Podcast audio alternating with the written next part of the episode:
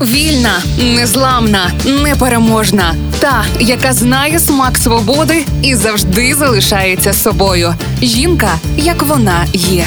Про жінок, які змінили хід історії в програмі Ольги Телипської на Радіо Перше. Вона ненавиділа бути вагітною. З огидою ставилась до годування грудьми і думала, що новонароджені діти потворні. Але попри це, разом з чоловіком у неї було 9 дітей, 40 онуків і 37 правнуків. І саме на її честь 1977 року Рей Ройнальдс назвав свій бренд Victoria's Secrets, бо велика королева британської імперії Вікторія була представницею бездоганного жіночого стилю і розкоші і залишила слід в історії світової моди. Цікавий факт, що саме королева Вікторія популяризувала білий колір весільних суконь, а також флер-доранж – прикрасу з білих квітів для нареченої. Крім того, англійська королева обожнювала корсети, адже це одна з найспокусливіших речей усього жіночого гардероба. Королева Вікторія народилась 24 травня 1819 року в Кенінгстонському палаці. Хоча її охрестили ім'ям Олександріна, вона була відома як принцеса